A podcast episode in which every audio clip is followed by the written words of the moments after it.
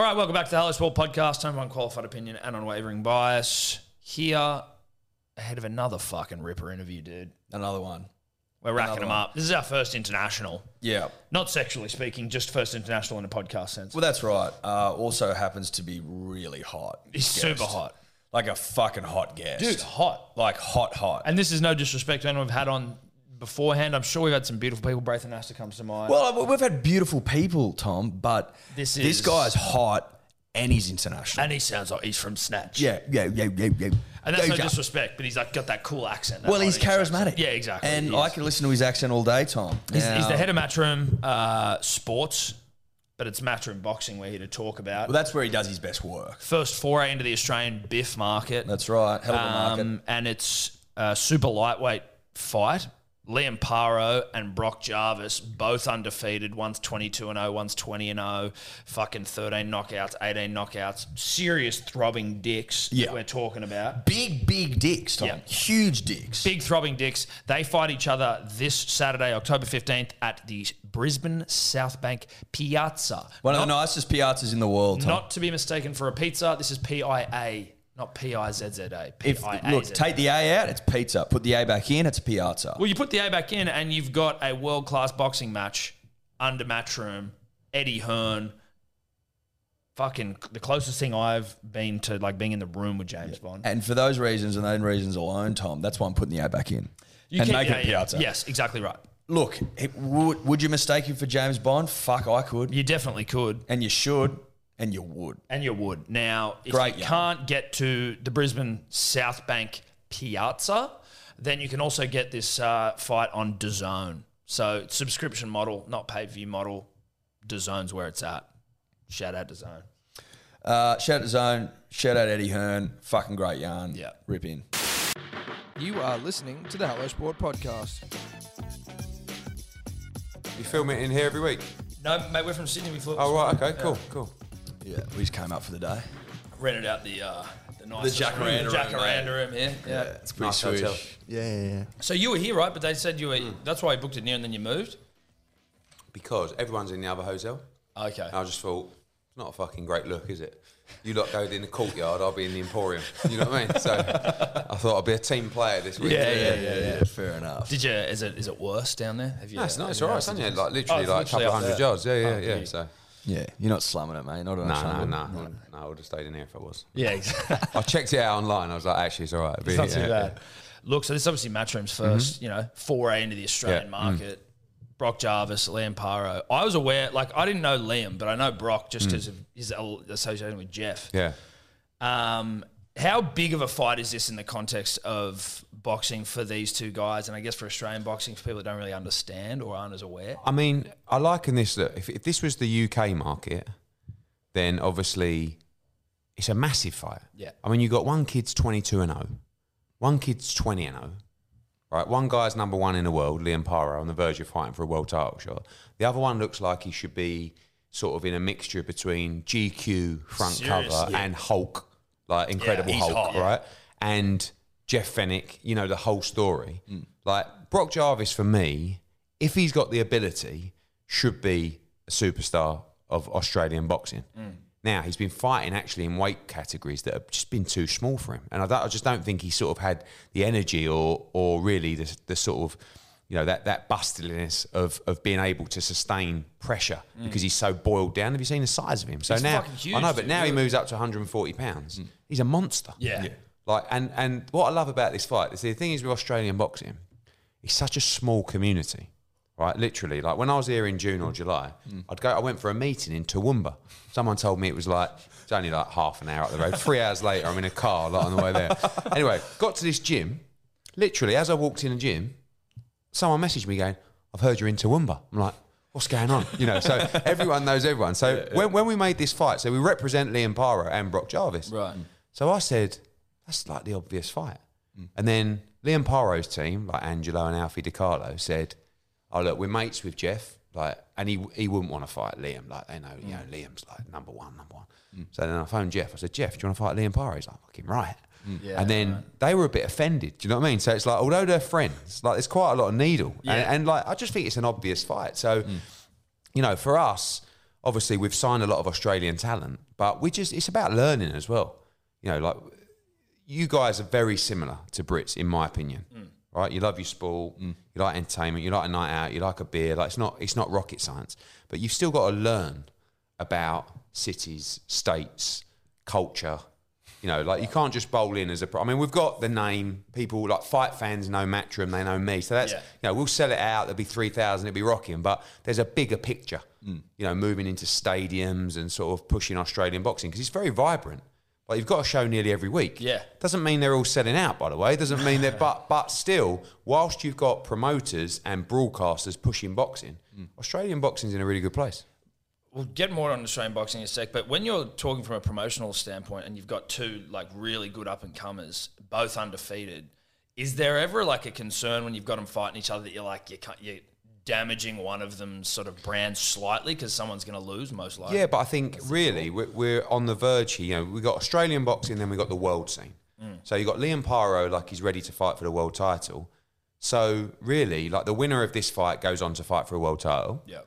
The loser stays relevant, mm. but you know maybe stays. Like all these Australian fighters, they want to fight internationally. Mm. So we got Stevie Sparks, who we signed like from Toowoomba. Yeah, yeah, He's, yeah. I've got him fighting Montana Love in Cleveland, Ohio. Like it's a life changing fight. I mean, he could win that fight. If he mm. wins that fight on American TV, he's like he's, he's a proper changes, star. yeah. Ebony Bridges has become a massive star in the UK. Yes. you know Skye Nicolson's fighting all around the world. Dempsey McKean the same. So they want because they feel that Australian boxing's so limited. They all want to fight internationally. We want to change that a little bit, Mm. you know, and actually say no. You should want to fight for a world title in Australia. So I think the winner goes on on a on a global scale, but the loser still stays relevant. But as long as you're in a good fight, like too many, I feel like in boxing, too many people are worried about losing the O. Yes. So you got 22 and 0 against 20 and 0. Don't worry. This will be a gr- either way. This will be a great fight. Mm. And then it doesn't matter if you get beat. Everyone turns around and goes, "Good on you!" Like you took on a, an undefeated guy, you'll be back. And Brock Jarvis is always in good fights, but like the pressure's on Paro because he's sort of defending that number one position. And I mean, Jeff Fenech, like you're never going to get a bigger Brock Jarvis supporter than Jeff Fenech. Yeah. Like there's like he's, it's like his son, isn't it? You know, and Je- well, I think he's actually yeah. dating his daughter. Yeah, yeah, he is. Yeah, he is. Yeah, yeah. Well, keeping it in the family. Yeah, but Jeff's a lunatic. You know, Yeah. like he's a proper full-on lunatic. Nicest, like, nice, real nice guy. But I love him. Passionate. You know, and, and a character as well. So I guess can you give us a bit of an understanding of the card, like the undercard of this? Yeah. uh, so what? weekend? Another thing I love about Australian boxing is everyone's up for fighting everyone because like to get the opportunity to fight on this card. So obviously you've got the TV fight. So you've got Liam Paro against Brock Jarvis, 22 and 0 against 20 and 0. You've got Dempsey McKean, who I feel like has gone under the radar a little bit in terms of Australian boxing because he's been fighting overseas for a bit now. Mm. He's top 12, top 13 in the world in the heavyweight division. So I'm looking at people like Anthony Joshua thinking, I want Anthony Joshua to have three or four fights now, keeping active, but like to box him around the world. Mm. I mean, I'm a massive cricket fan. If I can do ask you AJ against. Yeah, Dempsey McKean at the Gabba, like it's made my life. Yeah. Do you know what I mean? Yeah, yeah. So, We'll- we'll but, come to that yeah, one. but We'll- that's we'll the get to kind, you know. cricket, yeah. So Dempsey McKean fights um, Corte, I think's 19 and one, German heavyweight. Then you got Skye Nicolson, who's really a profile's going through the roof. She's fighting Christina Jacobs for the Commonwealth title. Got a brilliant fight between Glenn Tapia uh, sorry, Matteo Tapia and Abdullah Mayweather. And it's just like two undefeated super middleweights who no one really wants to fight. And I was just like, right, you two, fight each other. And they're like, okay. I'm like, wow, you don't get that in England. Like all the managers and like trainers are going, no, no, no, I'm not fighting him. He's too dangerous. They're going, chance to fight on a card. Yeah. Uh, Like they both want to fight on the card. I said, if you're going to fight, you've got to be in a 50 50. No problem. So I'm like, great, stick him in. And then, and then on, even on the undercard, you've got like, there's a fight on the undercard. It's, it's mad between Jalen Tate, Jalen the Wolf Tate, Yeah. right, who's with, with Angelo DiCarlo. He's like 9 and 0. He's fighting a debutant called Reese Evans, who's had like 120 amateur fights, really good. Like, Yeah. And I'm like, you're debuting against a 9 and 0 kid. like, you wouldn't do that in England. You'd Yeah. never do that in England. He's like, look, I think I'm good enough to beat this kid. It's my debut. What a statement that would be. If it means getting on the matchroom card, I'll take it. I'm like, I love that. Yeah. Uh, Ricky Ogden um, against Sam Cameron Hands, it's like 4 and 0 against 7 and 0. You know? Um, Mirko Pizzi against uh, uh, Biggs, it's like 4 and 0 against 5 and 0. And I love that. you know, because it's just 50 50 wars. So if you're buying a ticket for Saturday night at the Piazza, you can get there from five o'clock to 11 o'clock and just see great fights. And I think that's part of, you know, because you've got like the whole boxing scene comes anyway, right? So now you've got to bring people who haven't experienced it before. Yeah. That's why I wanted to go to the Piazza because they've never held boxing there before. It's kind of like a gladiatorial amphitheatre, mm. you know, and it's a really good, cool venue because mm. everyone goes to like same thing, Nissan Arena, you know, like it's- uh, I wanted to do something a bit different, and mm. you need great fights, and I think we've got a really, really good card, and and just to start the journey. How long have you had your eye on Australia for and wanting to come down here and do something? I was I was quite fascinated by the football stuff, you know, like with with Gallen and like even and even before that, you know, going back. We've back- got a proud history of rugby league players Yeah. punching on on TV. in but I think Australia. It I- sells. Yeah, it God, does. I mean, the, the sells. first thing I'm fascinated about is pay per view here, Mm. right? So, really expensive pay per view for you guys, Yeah. Yeah. and does solid numbers but small numbers. So actually, how do you grow a fighter doing those kind of numbers? Like I came to a show here last time I was here in I think uh, June, end of June, and it was um, Huni against uh, Goodall, right? Really good, like Australian heavyweight fight. But it was on pay per view on a Wednesday night. And I don't know how many buys it does 5,000, 10,000, something like that. But like, how are you going to grow Huni or develop a fighter?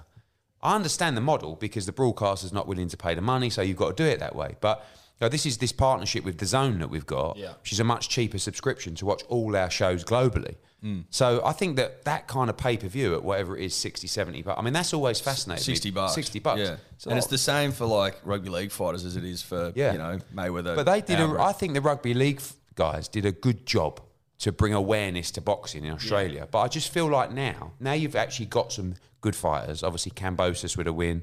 Tim Tszyu's a good fighter. You've got Ebony Bridges won a world title. You've got other females that won a world title. Skye Nicolson.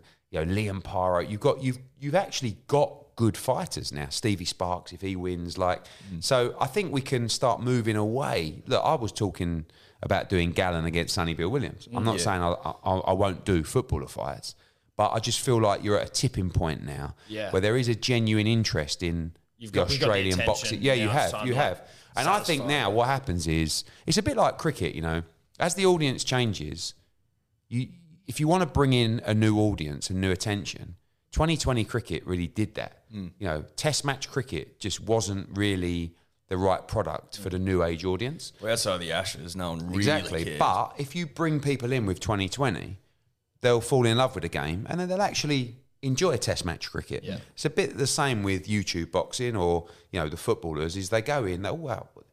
Oh, Gallen, I know, I don't really know anything about boxing. Watch a boxing. It's good, this boxing, isn't it? Yeah. Next thing, you're watching Tim Tszyu. You know, then you're watching Huni, then you're watching um, Liam Paro. Then, so I think they've done a really good job. But for me, the focus is more on the boxing and grassroots. You know, from the bottom to the top. So grassroots all the way up to the elite level of the game. And you've got good amateurs here as well. Uh, Boxing Australia does a good job, and, and that's really the key, the progression. If you can start unearthing a couple of Olympic gold medalists that can go on, and you will do, because there's no reason wh- why you shouldn't. Yeah. How do you go coming into different markets using Australia as an example? And like we've got, we're friends with the dudes from No Limit who Yeah. have sort of done a lot to basically bring boxing back to the sort of forefront of people's interest here. How do you go moving into different markets and do you, like do you give a shit about stepping on toes or is it like do you try and sort of be you know yeah, well, we come in. cordial We you actually just come. We and do actually whatever come you in want? peace here. Yeah. Um, I don't often, in all honesty. Like when I went into America, I pissed everybody off. Like, Yeah. And, and I don't know whether it's a right tactic or not, but I'm just going to be myself. You know, we had a big budget. We went in, and I was probably a bit obnoxious. And but over here, where we're not really, I'm not like I'm not actively looking to take over. Mm. I'm looking to take part. And of course, we want to dominate wherever we go. We like we like to win. But I really like the guys. You know, Matt Rose and those guys. Like I've known him for a long time. I think he actually does a brilliant job here. Mm-hmm. I think. Uh, I don't mean to sound arrogant, but a lot, and I think he he may agree with this. A lot of what they do is based upon what they've seen us do in bigger shows, and I, you know, like I copy Hmm. UFC. Like I, I Yeah. say to all our guys, watch UFC, and I, they probably say, look at match because I look at the graphics and I look at the press conferences, and I think she looks like one of our shows, which is a compliment to them, you know. And I think, like, I think they've done a fantastic job. You know, Tasman fighters, Dean Lonergan's been around a long time, Angelo Di Carlo's a character. Like, you need all those people in boxing because without that competition, Mm. and everyone's trying to outdo everyone. I mean, no one really likes each other. I, I saw- when I came and met everyone, I was like sat down with everyone. Yeah. And, Yeah. like, I'm not saying who said what, but it's not really like you know you don't want to work with him. Or you don't Yeah, yeah, But yeah, that's yeah. the same with any boxing market around the world. So, look, No Limit do a brilliant job. Um, Tasman, Angelo, uh, Dean, like the, and I think it's important to stay.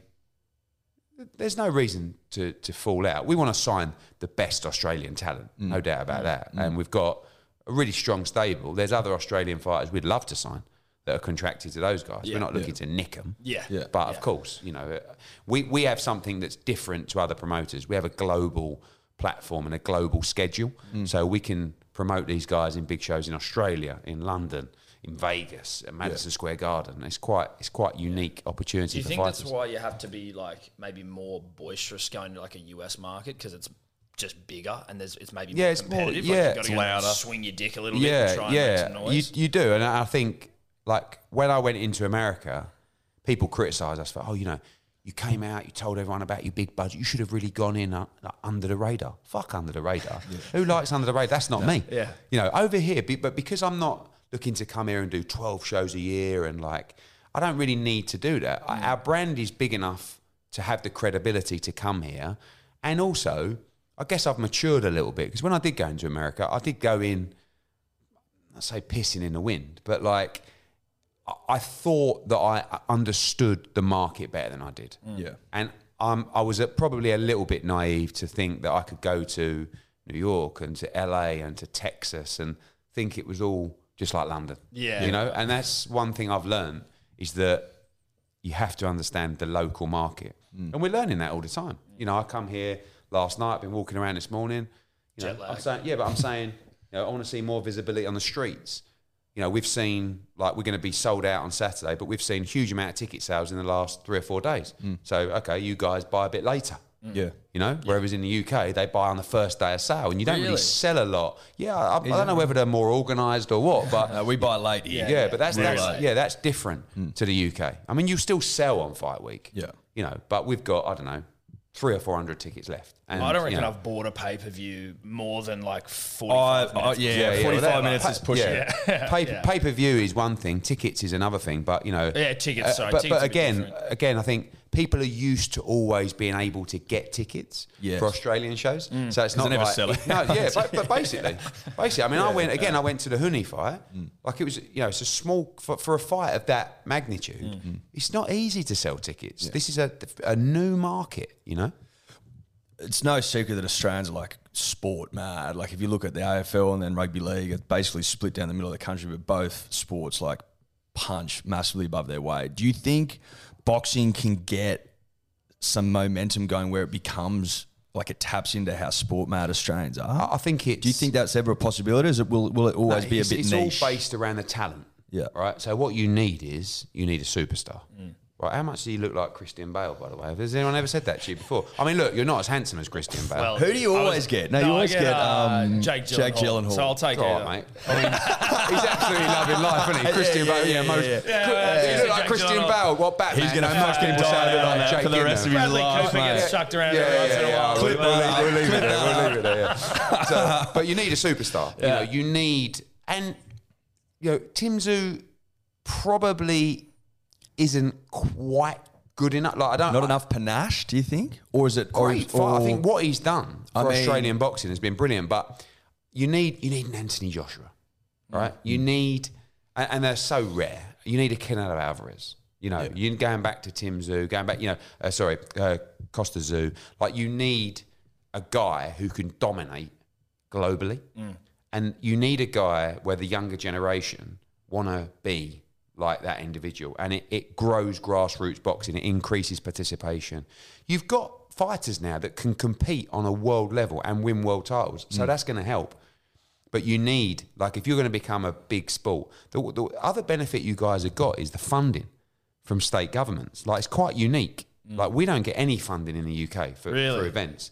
You got Haney Kambosos. Melbourne government want to pump four million into Yeah. that Yeah. and to the rematch. Which Well, they all nothing. bid with each other I to know. get the role. They right. bid like- with each other for rugby But league they're paying, games. they're, Like, paying, they're paying for the rematch, which really, like, not being funny, like the first one, it's- no, yeah. but It's but not the same. We were at the first one. We were like, I know, but but amazing mm. that the government want to. But and if we come over here and bring Anthony Joshua or Canelo Alvarez, you know, there's going to be funding for that. So you you've got a, a government that want to bring big events here. Mm. So you need world level operators in terms of talent. Need to bring consistent big events. I remember watching Horn against Pacquiao mm. from the UK, thinking, bloody hell, wow, mm. that is unbelievable. Pacquiao in, in you know in in the Suncorp, you know, mm. and, and he and he ends up winning.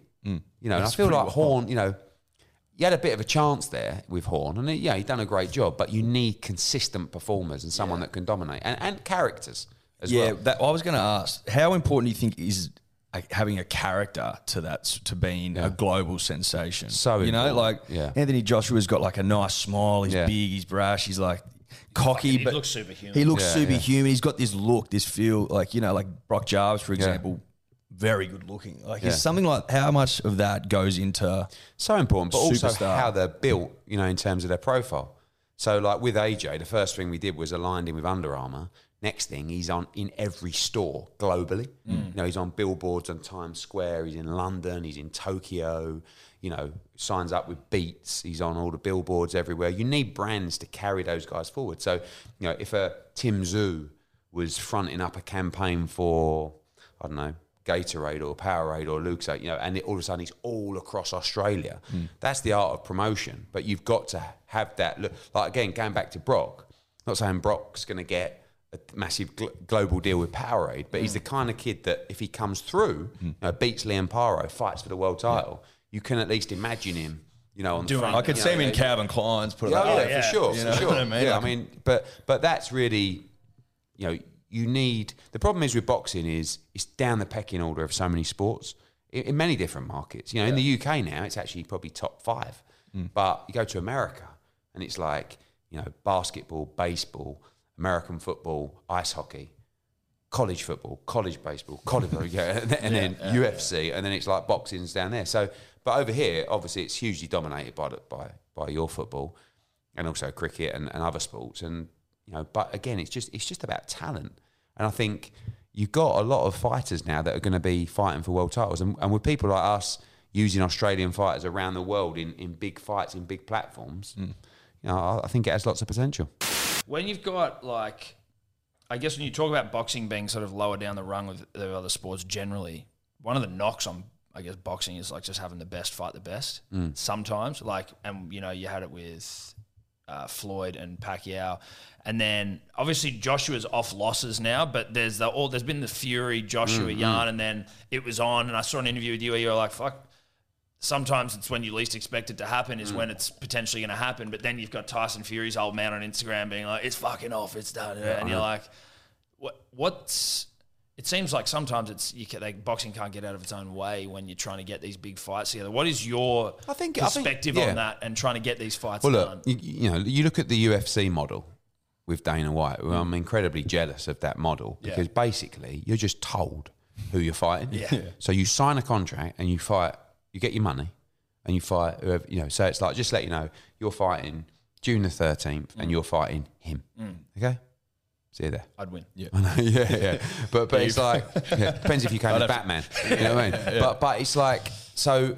But in boxing, the frustrating thing is, and promoters get the bad rap sometimes. Mm. But we, you have to understand, we want to make great fights. like we want to make big fights, big shows, sell tickets, drive pay per view, do big numbers. But you're dealing with an advisor, a trainer, a lawyer, you know, and ultimately very difficult people. I mean, Tyson Fury, all of a sudden we're negotiating, he's going very well, and comes out on Instagram and says, You've got to sign it by the end of tonight. Otherwise it's off. And it's like, what?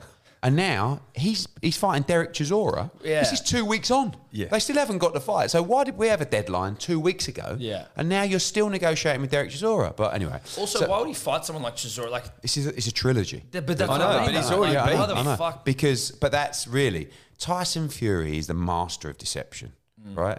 And and you know, I still have people like he was in a fight with Deontay Wilder, and he was like, "I'm going to give my entire purse to the homeless. And I'm like, what the fuck? And I still have people coming up to me going, you know, I like that Tyson Fury. You know, he gave his whole purse to the homeless. I'm going, not only did he not give his purse, he didn't give one dollar to the homeless. Do you know what I mean? But it's like, I'm thinking, but just now, people are like looking at the Instagram and he's Yeah. like, I'm retired, I'm fighting Joshua, now Yeah. I'm fighting Chisora. Yeah. And they're like, what? He's just, I don't know, he's all over the All place. over But the he's, place. you go back to characters and Yeah. profile, he's a great, I mean, look, I met him, I was going to sign him, and we were in Monaco probably four years ago. And this is when he was 27 stone, like he was, you know, at his his big worst, prop, yeah. yeah. And I was sitting here looking at him, and I just thought, mate, you will never lace up a pair of gloves again. Yeah. I mean, he made me look like Brock Jarvis. You know what I mean? And I'm looking at him, and then fair play to him. Like what he's done to come back is incredible. Mm. Like incredible. So, but I feel like going back to your question, boxing gets a, a tough rap sometimes because it does make great fights, but mm. sometimes the bigger fights slip away. The bigger problem is the politics, not just between promoters, but between networks. So obviously, I work for DAZN globally, and someone might work for Fox or Showtime or, you know, like similar over here. Mm. You know, and, and that, that politics would apply over here. If I've got a big fight that I want to do in Australian boxing, look, we had it recently with Ebony Bridges and Shannon O'Connell. So we wanted to do the fight on DAZN. You know, Matt wanted to do it on Fox. We ended up can't agree a deal. We got a purse bid. I win, obviously, but but you know, uh, no, but it, actually in the end the girls win because they end up making a load more money. Me and Matt should have just done a deal in the first place, you know. but but so and that's not not working in the best in, in the best interest of boxing. That's just working for the best interest of your company and your, your network. So you want the best fights on your network. You've got it now with Errol Spence uh, against Crawford. You know, but now there's no escape. Crawford's a free agent, so that fight should be getting made. But another problem is fighters are vastly overpaid, most of them, in relation to their commercial value. You know, purses are going through the roof, but ticket sales aren't, mm. pay per view numbers aren't. Mm. But it's just the competition between promoters. And that's the same you know, with the purse bid the other day. And like, you know, we're here now, so like no limits are going to probably be paying more money to fighters because I don't want anyone to go and match them. And we're going to come in and start you know we're paying Jarvis and Paro top money and that word will get out and like so it just keeps raising the bar. Great mm. for fighters not necessarily great for us. Mm. So I just think that it comes down to mostly it comes down to if the fighters and the teams want the fight. You know, Yeah. if- if- Is it also like in terms of just who you're dealing with, like at the high end of any sport, right? Like, but specifically like fight sports, it seems like there's almost screws loose with the like. You've got to be so like narrow focused and extreme.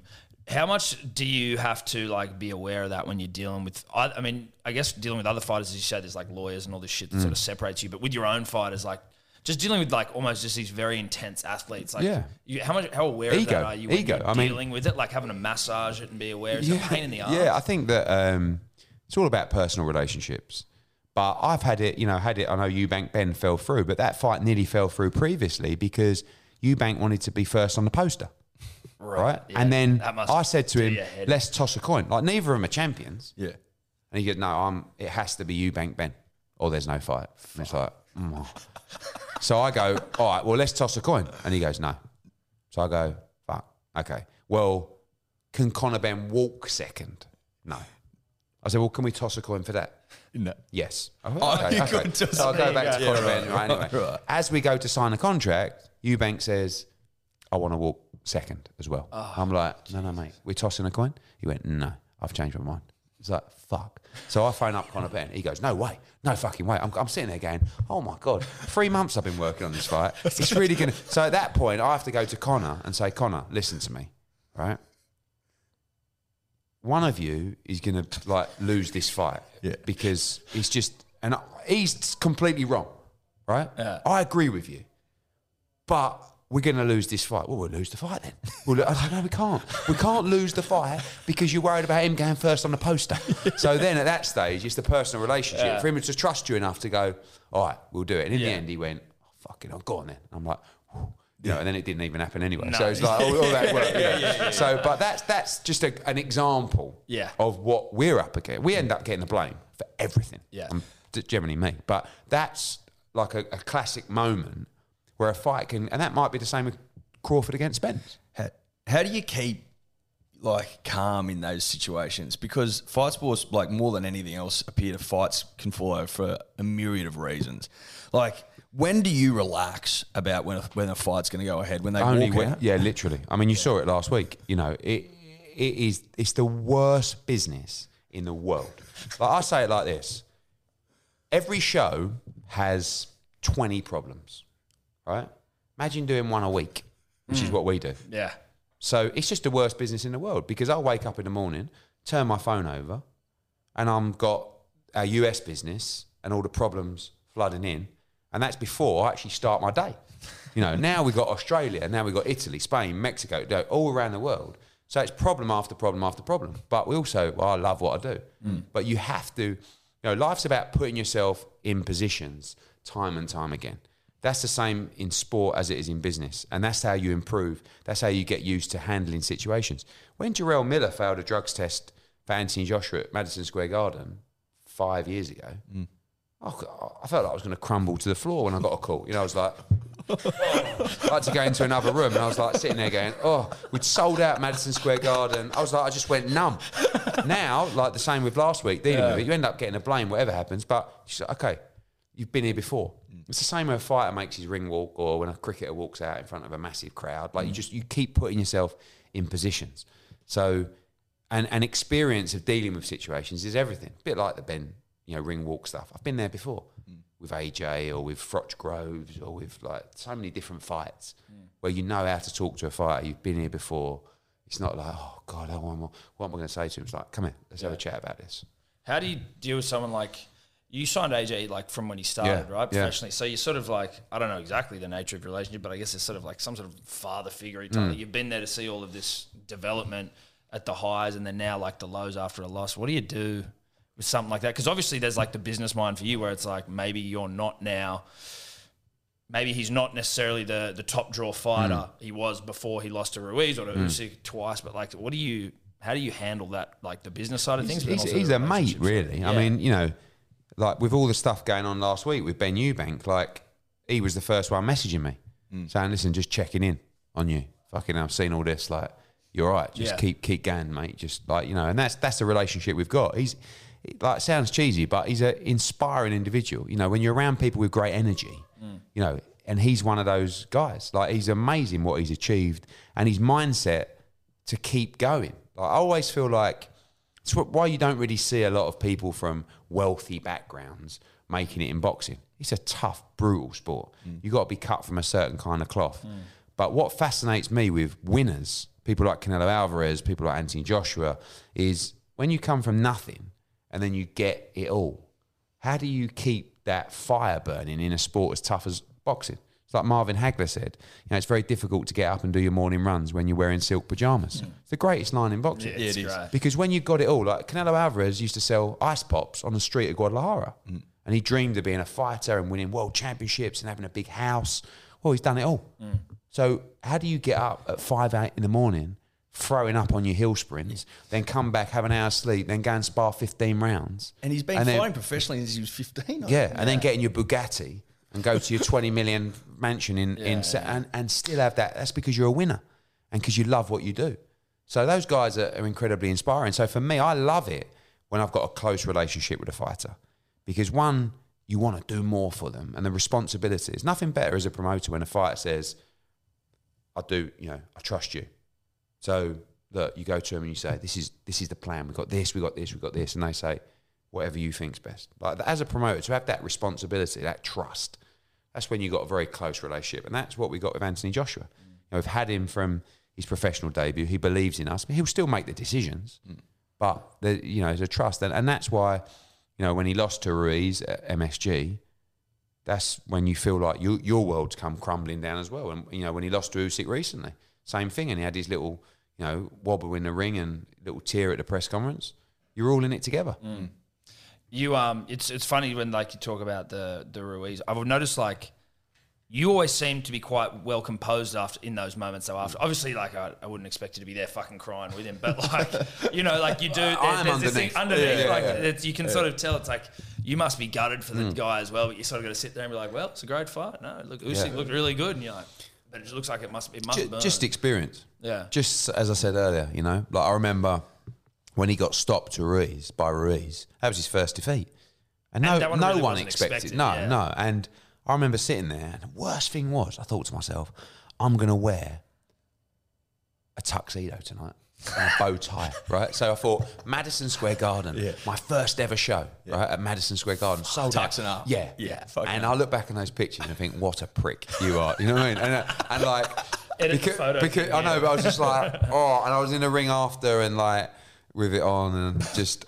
But I, I remember when when he got beat, I was just like, my dad was sitting next to me. He was a he's a Hall of Fame promoter. Yeah. And I was like, you know, again, I was just, and I went, fuck, like to my dad, and he went, listen, mate, it's boxing. Get in, go on. Like, get in the ring. Like, I'm like, okay. You know, get in the ring, and then got to go and do the press conference. And you know, you're there, and you've got Andy Ruiz there with his dad and the Mexican flag, and all these belts that we've had for like five years. And I'm going, yeah, so oh, I'm so happy, you know, so happy for you. You know, I'm thinking, oh, done. And then and then AJ comes up late, and that night I actually walked home from MSG back to my hotel in Soho, which was like like two In or three rain, months. I hope. I, I was I was just I was just like What private- know, private and every now and again you'd, you'd I'd stumble across some drunk Brits like going Eddie what's that AJ he's, he's useless whoa I'm like oh mate I'm like, yeah. so you but that's I'm a failed athlete really like I think we all are Yeah. we'd all love to be a professional sportsman wouldn't we but What, we're all what, what, what did you fail at? I was a good cricketer you know Okay. I played county cricket but I was never like You'd probably get a run now. yeah, might would for England. Yeah, The way you but go. I would have, if I could have done anything, I would have been a sportsman. Mm. Some foot, football, like, I was just never good enough. So being involved in sports is the next best thing. And my dad always said to me, if you can get one percent of the adrenaline that a fighter gets when they walk out, you should be very happy. And I feel like I get forty percent, fifty percent. And in fact, when I did Katie Taylor against Amanda Serrano at Madison Square Garden, I wore my tuxedo again. Oh, did you? Yeah, and the bow tie, and we won this Yeah. time. Yeah, but when it was a close decision at the end, I sort of looked down and think, I'm never Yeah. fucking wearing this Fucking again. ties. Were, you, were you were you thinking about the million dollar bet?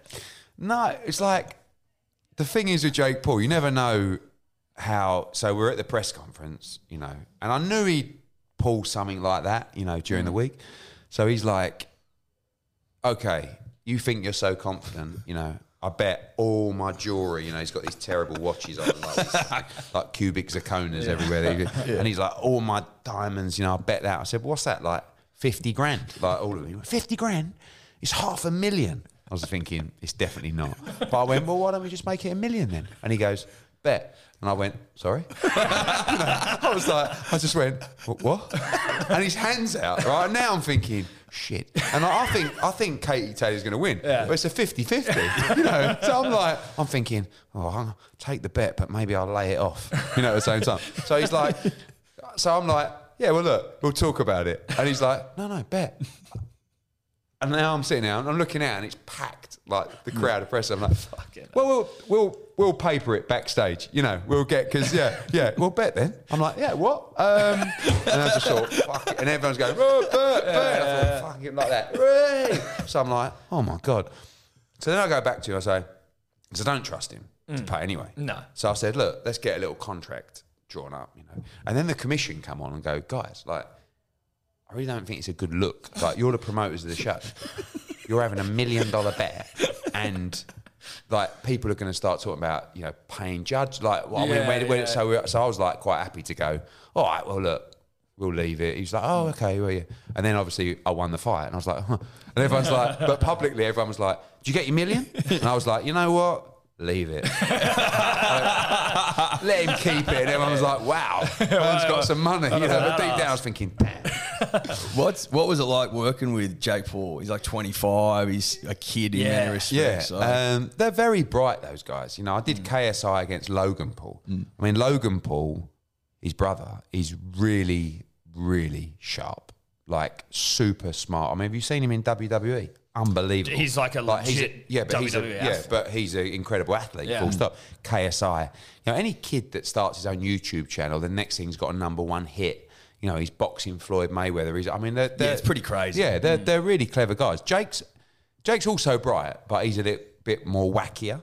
Mm. But you need to be wacky in boxing. He genuinely thinks He's a world class fighter. Like he So thinks that's not bullshit. No, he comes up to me at that fight and he's going, you know, I beat Canelo. And I was like, and I looked at him. I was looking for his mic, you know, because I thought maybe he wants to capture a bit of this for social Yeah, content. yeah, yeah. And he's not wearing one. And I'm like, I'm looking for a camera, and there's no camera. I went, what? And he went, oh, I I will beat your boy, Canelo Alvarez. Oh, I'm like, Jesus. mate, you are, because he's got all these guys in the gym like telling him he's, you know, he, and he's not. But he didn't like it because I said to him, you're average. Yeah, I've He's never like, seen an interview with I said, that. that's a compliment. Like there's a it. ni- 95. I'm being nice to you. I said, 95% of fighters Yeah. are average. Yeah, but I'm and he like he's better than some pro fighters like that. Hmm. I thought that was a big compliment, but he didn't. He didn't like it. didn't no. love it. No. But again, though, like you try when you're both co-promoting co-promoting a fight, it's like you're an established promoter Yeah. and you've been doing this for a long fucking Yeah. time. Like dealing with a child essentially relative to you.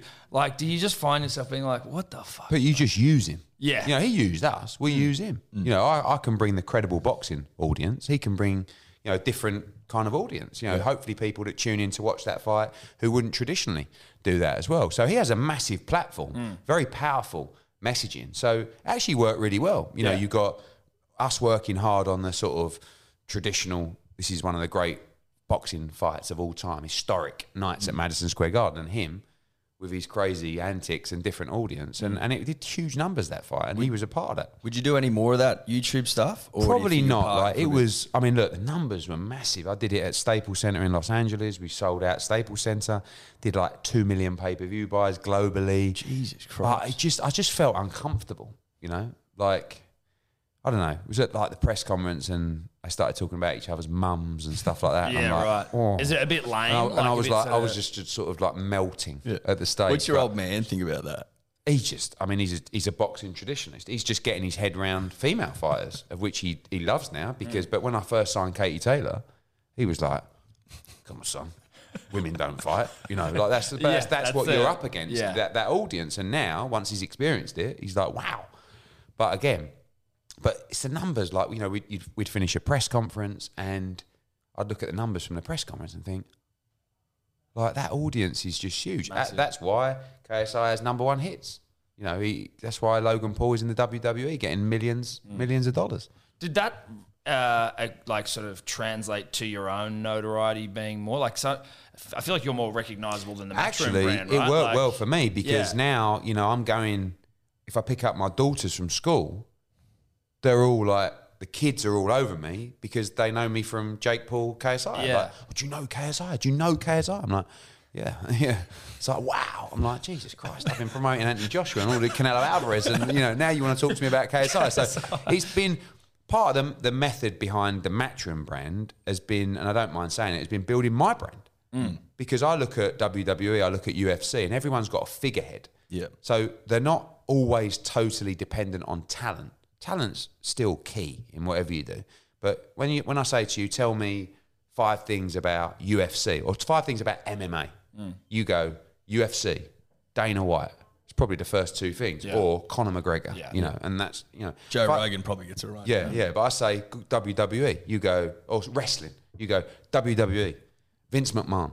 You know. Yeah. And in boxing, probably I come in the top five, right? Yes. But but and that's really the aim because I need to come to Australia and people go, oh Eddie Hearn, Matchroom. I'll go to that because I've seen their shows around the world, and that's how you expand globally as a business by having a credible reputation for quality events. And and and you know we push my profile Yeah. still push the fighter profiles, but it's important for me to be the guy banging the drum globally wherever we go. Do you think that uh, has led to like other promoters getting like you getting under their skin a little bit? Oh, I know, time, like yeah. I think just recently I heard Lou DiBella talking shit Oh. about you on Joe uh, on Ariel Helwani. Yeah. I know you've had like, uh, But they don't and stop. shit, they like- don't stop. I mean, it's unbelievable. Like Lou DiBella, Leonard Ellerbe, he's the other guy. Oh yeah, he's Mayweather's. Is that yeah, Mayweather's Mayweather's, guy? yeah, Yeah. hates me. Hates me. Weren't the wasn't is- there chatter about you fighting each other or something? Yeah, but like I don't know because I can't. I had a couple of amateur fights when I was young, but I'm pretty terrible. Yeah. But problem is, you never know if one of these guys can actually fight. Yeah. Like he's like he's in his mid fifties, but if he not, like I said to my dad, I went, Dad, I reckon me versus Ellerbe. It's a big fight. He went, Ed. He went. You're useless. He went, you'll get knocked out. I said, yeah, but if it's 10 mil, you know, I'll, I'll, he said, it don't matter. He said, no amount of money. If you get knocked out, you're done. Yeah. Like your credibility. I'm Yeah. like, all right, Yeah, okay. okay. but but like they just in in America they don't understand sarcasm. Like They Brit- don't- we were Brits, talking about that yeah, we- yesterday. Yeah, Brits, they have no we idea. love sarcasm. same here right? in So I. I'd done an interview and someone asked me why does Len be not like you, and I said I was in a funny mood. I said probably he's a bit jealous because I'm very likely to be the next James Bond. Right? That's only a stupid line. So he's come out and done an interview and gone, no, Ern, like he honestly, like, how does he think he's gonna? He's never even done a film. Like, how's he gonna? I'm, I'm like, Yeah, oh, right. mate, no, mate, you know, know. So like.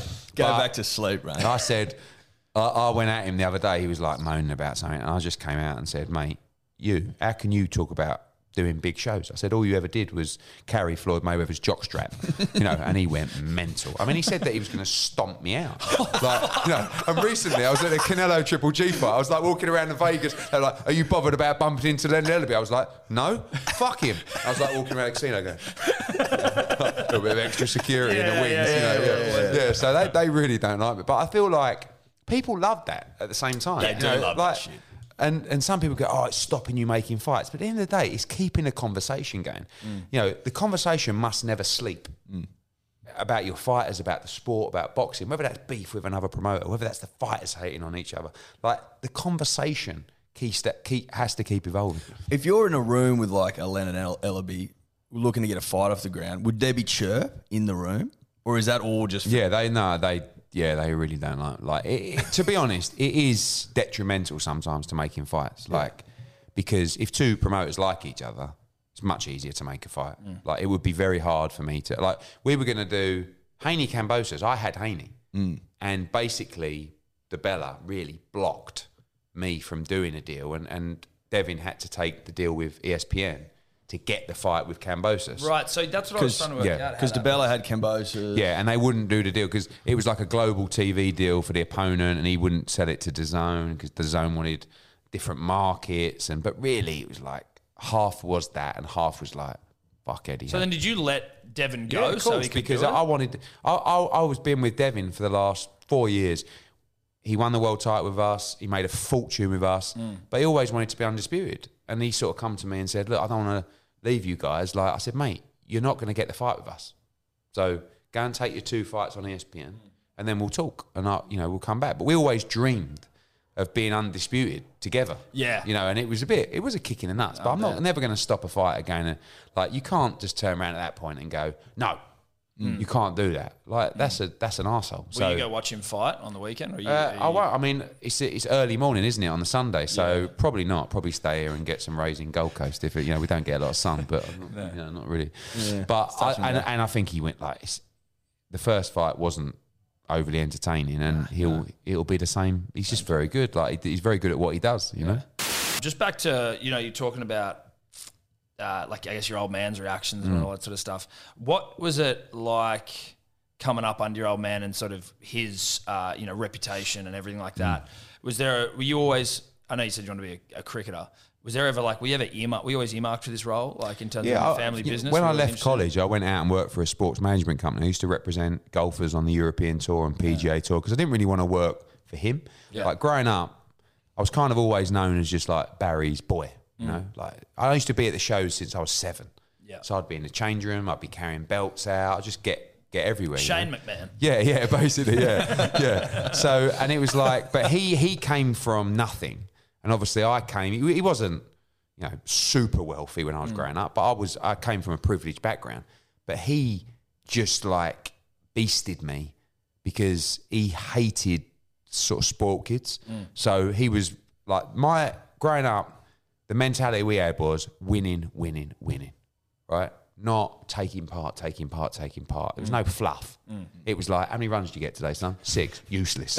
What's the matter with you? You know, go out there and smash them tomorrow. okay, Tons yeah, yeah, yeah, it was, and yeah, and that was really like you don't get given anything. Although again, you know, I, I had a great upbringing. It was like you know, it was just like you got to go. No, you got to clean my shoes before you do that. You know, because he was petrified of me. So like the the it's, it's a very strong working class mentality of just relentless grind, really, and that's really what got him to where he was. So growing up, that's really you know, and I, I, I sort of looked at him and I, growing up, I never could tell people quick enough that I was Barry Hearn's son But I guess when I got sort of through my teenage years, Mm. you start to think, you're actually going to, how do you achieve something in your own name with a really successful dad? Mm. Well, you got to outperform him. And now we joke because people call him Eddie Hearn's dad, you know, and it's like he's my best mate. So we have band like, but growing up, I was just like, no one even knew my name. I was just his yeah, son. yeah. Yeah. And now people, are, oh, you're Eddie Hearn's dad, and I love it. We love it. you know. Was there a point? Was there a point where like you earned his like respect in the business world? Where there was there, know what I Yeah, mean? like it- trying to get it. I assume. Would Yeah, it was of those things that probably. a. Um, I mean, I, when we signed Audley Harrison, I went back into boxing and I told him, you know, we were going to go out. He was going to win the European title, and I was going to get him a shot at the world heavyweight title. And he was like, and I did it. You know, it was a bit of a disaster because he lost for the world heavyweight title. But then there was a moment when we did George Groves against Carl Froch in Manchester, and it was quite a controversial ending. And I did the rematch at Wembley Stadium, which is our national stadium. Mm-hmm. And I phoned him up. I said, "I've just been to Wembley. Like, it's unbelievable. Mm. I'm going to do it there." And he just went, "Fuck that! It holds eighty thousand. He went, "Don't even. You're mad." I said, "Dad, honestly, I've seen online. Like, I just feel like this fight is huge." And he's like, "Mate." you're on you're on your own, son. But and I sold it out in the first day. And I think after that he was like, Come on, you crack on then. Yeah, yeah. And he loves it because he pulled out of boxing many years ago, moved into darts, which has now come over here as well. Yeah, it's yeah, huge in the UK because boxing was a, a complete ball ache for him. So he pulled out of boxing and now he just watches me battling with his old foes. Mm. You know, Frank Warren, Bob Arum, Don King. These are people he was hustling with and, and fighting with every day. Yeah. And now he just like watches me going, Go on, son, go on. I love that interview with Bob Arum. He hates you. Go on, keep going. I'm like, Thanks, Dad. Like losing hair and like, you know, like, like, he's just like, keep going, send me the checks, you know? what what made you get into boxing if he'd left the sport? Was that was that just sort of like a, fascination growing up, like Yeah. as a kid, you know, like getting into change rooms, watching fighters win, lose, cry. You know, I've seen some amazing things, some amazing nights. I've seen some terrible things, you know, terrible moments that will stay with me and haunt me forever because I've been there. You know, I've been in change rooms when fighters are getting, you know, resuscitated, when fighters are getting taken to hospital. Like, and as a 10 or 11 year old, like, you remember those moments. And, like, it's just, I just find the sport so thrilling. There's nothing like it. I mean, it it doesn't make sense. The sport, you know, sometimes I'll go on national TV in the UK and we'll be debating. You know, there'll be you know a, a, a head specialist or a concussion expert, yeah. and how do you actually justify it? Yeah. you know, and and you do because it actually changes so many lives. Like you have to understand about the opportunities it provides for people. Mm. And if you look at the safety of the sport, actually it is getting better compared to other sports, but it's still tough to justify. Hmm. Because when you talk about the dangers of rugby or downhill skiing, like the aim of boxing ultimately is to defeat your opponent and to, to Give land blows on yeah. and it- so but and it's very tough to explain to people unless you've been in it and you've seen it and you've touched it and you've realised how great the sport is. Hmm. And where'd your mentality come from, or like your, I guess your new age approach to boxing, where you know it's sort of like keep the conversation going twenty four seven. Mm. Like that's very much the sort of modern media, I guess, world. Was that always? Was did you learn that somewhere? Is that No, we, we were picked the first to do it, but Yeah. it just seemed natural. You know, probably just timing, bit of luck that we grew with that social media age. I mean, my dad always says, "You're so lucky." Like when I was promoting, we'd have to go down to like the train station and just like put up posters on like on the walls. Mm. You can reach 1.3 million people with one tweet. Like Yeah. it's amazing. But he said, but the downside of that is you have to listen to the criticism and to the opinions all the time. Because I've never been one, and when we got so big and I got all those followers, I never sort of turned it off and went, guys, you, you handle those accounts. I do everything. But I read too much because I'm passionate. Yeah. You know? So I get, you know, I go into my DMs Do and I read. respond? You're like, sometimes, yes, uh, sometimes, yeah. this it bloke the other day was like, I, I shouldn't really do it, you know, but you go in it now and again. He's like, and it, he's been doing it for months. He's just like, you fucking number. And I looked at him and he was like, and I think it was like something like Dave's Engineering Services or something like that on his Twitter, and he had like three followers. And I just bit You know, I went back. I went. I went. You just keep cracking on, mate, with Dave's fucking engineering services. you, you loser. Or something like that. And he's like, he come back. He's like, all right, mate. Oh, no need to be like that. I'm Oh, like, yeah, you sent me yeah. three months of a uh, beer. You sh- I shouldn't really buy, it, but you're passionate about Yeah. it. And they wouldn't say it down the street. They'd ask you for a photo. Yeah. You know, so it's like, yeah. But I, I do read too much. But again, I feel like if you're really being part of that conversation, you can't just take, you know, you do a great show, you get Yeah. compliments. Great, oh great. You cut and then you do something wrong or you do a shit show. Mm. You've got to take the rough with the smooth. Does it affect you though? Any of that shit? Yeah, not as much as it used to. Yeah. Like, so you have rough week. We had a rough week last week with Yeah. Eubank Benn, and like, it's just, you know, like again, people reaching out, are you okay? You know, I'm like, yeah, but I appreciate that, and I think that's important. Actually, I think that conversation of, especially men reaching out to men saying, just checking in on you, like, you okay? Because it's a, it is an interesting talking point. But the answer is, yeah, I'm really okay. You know, but we go again. Like, that's just the mentality. just and you, you know, you get kicked in the nuts and like, you know, boxing's a bit like having a fight. You know, like last week I'm getting beaten up and I sort of go home and I just think, fuck. You. Same like the Canelo Alvarez Anthony Joshua story. I don't need to do this anymore. Yeah. You know, but I want to win and I'll beat everyone. And I ain't stopping for you. So go fuck yourself. That's the mentality. Yeah. So yeah, yeah, you know, you get the criticism, you bounce back, you go again. Yeah. I read somewhere that you were like, oh, who knows? Maybe I'll retire at 50. Yeah, I don't want to do this. That's one thing for sure because I look at these people like Warren and Arum. Mm. Arum's 91. Oh, we saw him, mate, mate. we saw him. We I know, saw him. mate. when He came He down looked the like a melted That weirded me candle out. just And sitting in listen, a seat. respect to him, right? Because Yeah. the long. But mate, he's doing interviews. Yeah. Fucking oh, the fucking Eddie Hearn. oh, fuck- And I'm watching him going, mate. You need to get to a beach quick with a nice cigar and a margarita and end off. Yeah. Leave it. Yeah. Stop. Because I'm doing it. I, I, it puts you in a bad mood. Right? Because you're dealing with arseholes all the time. You're dealing with aggravation. He's got to listen to me. Yeah, doing an interview. He's probably thinking, fuck that 43 year old. What does he know about boxing? I'm 91. I did the thriller in Manila, the rumble in the jungle. Fuck. Like, but you don't want to be like, but I- I understand if you've got a passion for what you do, it's hard to walk away. But this sport, mate, draining, mm. drains the life out of you. So mm. probably 50, seven more years. Yeah. And I'll go. Like people go, you won't. I will, mate. You won't see me, mate. I don't. You know, I've given my life to the business. Really, my dad's still going. He's seventy four. Built built the business from under a, you know, stair cupboard in Romford, mm. right? And he loves it every day. But you know, we're not. You know, just because my dad did it doesn't mean I've got to do it. And I often say to him, like, there's more to life, but it's hard. You know, it's hard to make that decision to walk away. But you know, it is people think that you know, oh, you know, you're successful and you got this and you got that, but mate, it's a daily grind, and there's struggles in everything. Doesn't matter how successful you are. It's like Anthony Joshua. People look at him and go, "Wow," and then you see him break down at a press conference, and it's like, "Oh wow, yeah." Yeah, he's struggling. Yeah. like you know, like Yeah, yeah, everyone's yeah. got struggles. Doesn't matter whether you've got no job or you're making three hundred million a year. Everyone's got their struggles.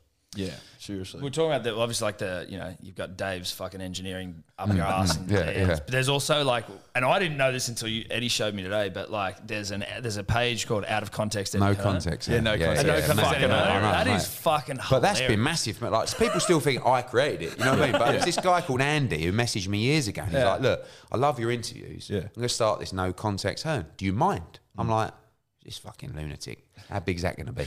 Anyway, next thing, 200,000, 400,000, a million followers. And it's like everywhere, and everyone's using it. Yeah. Yeah. But again, like the Jake Paul stuff, I get people coming up to me now going, "Oh, you're the Instagram guy." I'm like, "No, I'm the boxing promoter." Yeah. It's So like, that's what "No." got me onto you like I know. years ago. I'm like, Yeah, this I know. fucking I know. hilarious. I was hung over on the couch just scrolling, getting funnier and funnier. So I embrace that. I never take myself too seriously. Like, but the guy come out, he said, "Look, now I want to do a merchandise range and mugs and stuff like this with your quotes." I went, "Now hold on, that's, Yeah, that's yeah, a step too is- far." yeah, yeah. So I said twenty five percent to the local children's hospice. Next thing, he sent them a check for like fifteen grand. I'm Oh, like, shit. Hold on a minute, that's only twenty five percent. This guy's making a fortune, you know. So, but it's been again, that's been it's just part of like the brand, the Yeah. life, like the laugh, because it's like we're all just out to have fun and, and a laugh. And I, th- I think just don't take yourself too seriously. Definitely. Um, I in wrapping up, we appreciate your time. Um, we were trying to work out. You got a day named after you or something in Fresno oh, or Oh, mate, some it's a funny bullshit. story. What happened? So- and then did they take it away from you? No, so I did a show in Fresno, California, right? And my team comes to me and says, "Look, the mayor's here, and the mayor wants to officially announce Saturday, the day of the show. I can't remember the October the twenty second as Eddie Hearn Day." I'm like. Yeah, I'm thinking Martin Luther King Day. I think right. So I'm thinking this is unbe- like, and they're all laughing. I'm going, no, genuinely, this is unbelievable, right? So I've gone up to him. I've gone, thank you, like to the mayor. Thank you. He's given me a plaque, right? 22nd of October, 2019 uh, or whatever it was, 20. Eddie Hearn Day, Fresno. I'm like, so I've turned out. I've come off the stage. I went, it's unbelievable. I went, we'll have to do a show in Fresno every Eddie Hearn Day. And they went, oh no, it's only for this year. so it was, it passed. Like the next day, it gone forever. Do you know what I mean? So I was like, no, obviously every Saturday, October 22nd in Fresno is Eddie, Eddie Hearn Hearn Day. Day. No, No. just tomorrow. That's I'm how like, they oh, usually shit. work. Well, I thought it was yeah, exactly. That's it's how now they your usually day work. forever. Yeah, yeah. yeah. that's That's no not good. just today. Yeah, yeah, of course. I mean, Martin Luther King Day wasn't just one day. you know, I'm not saying I'm as big as Martin Luther No, King. no, no, but sure. Surely it's close. But in Fresno, maybe if you I are. said that to Leonard Ellerbe, he would come out and go, This, "This this fucking guy. Well, maybe we make today Eddie Hearn Day. in Why Australia. not? Thank you. October thank you. 11. Is it Yeah. 11? October yeah, 11? October the 15th for the first show. That can be. Yeah, okay, we'll do that. We'll Just do for that. this year. We can Yeah, do perfect. that. How do you um? What are your hopes for the Ashes next year? How are you feeling? Do you know what? I think, like, the, I think what's sad, trouble. what's sad about the Ashes is growing up, like, it was everything. Like, as a kid that was playing cricket, like, I go back to, like, me growing up, Ian Botham, and like, I look at your team, right, when I was growing up, like Shane Warne, like, who I knew pretty well, like, you know, um, like Mark Waugh, Steve Waugh, like, I'm talking about, yeah, but um, Glenn McGrath, you know, like top, top bowlers, even like before that, Merv Hughes, mm-hmm. like great characters. And I just feel that, and again, like with cricket, I just feel like sports become a little bit robotic mm. and you've lost like the characters, like even Premier League football. You hear the stories like Manchester United players that were going out on Friday night and turning up like Brian Robson, Norman Whiteside, like great players, like Mark with Bosnich, hangovers. probably. Yeah, Bosnich was right. He was right. Like he wasn't just hungover, but, but but like but so. And I'm not saying that that's what athletes should do, but like when you go back to those cricket days, hmm. that was wild. Like you imagine the Aussies back then. Oh, like when I mean, Rock star shit, sort of just. but isn't that like? And I just feel like those characters. Like I can't really name now more than a two or three Aussie cricketers, and I just feel like cricket's lost a little bit of that. It's- all sport has I think in a so, way because it's become it's become a lot of money. You know, it's become a lot more serious, become a lot more scientific. But in the same But- breath where people will like criticize the sort of players being bland, then when a player shows a bit of personality, they also Of course, get yeah, yeah, down. yeah, It's like, oh, who the fuck's this guy? Yeah, I think yeah. he. What But happened, like- had happened recently in the rugby league uh, grand final. The players at one celebrated in a way that people thought was like, "Oh, you fucking rat Yeah. bags!" Like Yeah. it's uncouth. You can't. No, oh, no one knows what they want you anymore. win, You know? but ultimately, they're the guys that are remembered. Yeah. you know, people like Warney, people like all those guys, like they're they're legendary. Like the stories are off the Oh, off yeah. the charts, you know. And actually, to be remembered, like it's one thing to be remembered as a great, but it's also another thing to be remembered as a character Yes. and an enigma. Mm. You know, someone that, and a lot of these geniuses are flawed. Shame one of them. Mm. You know, I mean, he was a genius. Mm. So unfortunately, geniuses have some kind of flaw in their character or Yeah. personality. yeah. Also, but- no one's perfect, right? Like anytime you get into any situation, most people fuck up at some stage. Yeah, but nice to see real people at least. Yes, you know, like rather than an agent saying, oh, "No, no, no, you can't do that. Go to sleep." Like, don't you know? So there you go. I mean, like if they, if the Aussie cricketers now got on the piss and had hundred beers on the way to England, like, could you imagine the fucking Dude, the after we won fallout the- would be biblical. I know, But yeah, that's like yeah. a story that we dine out on. After we yeah. won the Ashes, was it was it last summer? No, it was in Tasmania. in Tasmania, and they were celebrating on the roof of a hotel, Yeah. and this, they I remember, pulled the cops yeah. up, and they I got know. them all fucking Yeah, sent back yeah. to their room, and you're like, what the fuck's Where's going on? Where's the good old days What's gone? eh? happening? Mate, unbelievable. Anyway, mate, look, thank you very much. It's been Thanks really for nice to having me. meet you. Nice to chat. Um, so Saturday night, October fifteenth, Brock Jarvis, Liam Paro, on DAZN. On DAZN, on DAZN, all over the world, All over the yeah, world. Yeah, and uh, down at the South Bank Piazza, get yourself there. Beautiful. Love Thanks, it. mate. Thanks for your time, guys. mate. Cheers. Could you two just not talk anymore?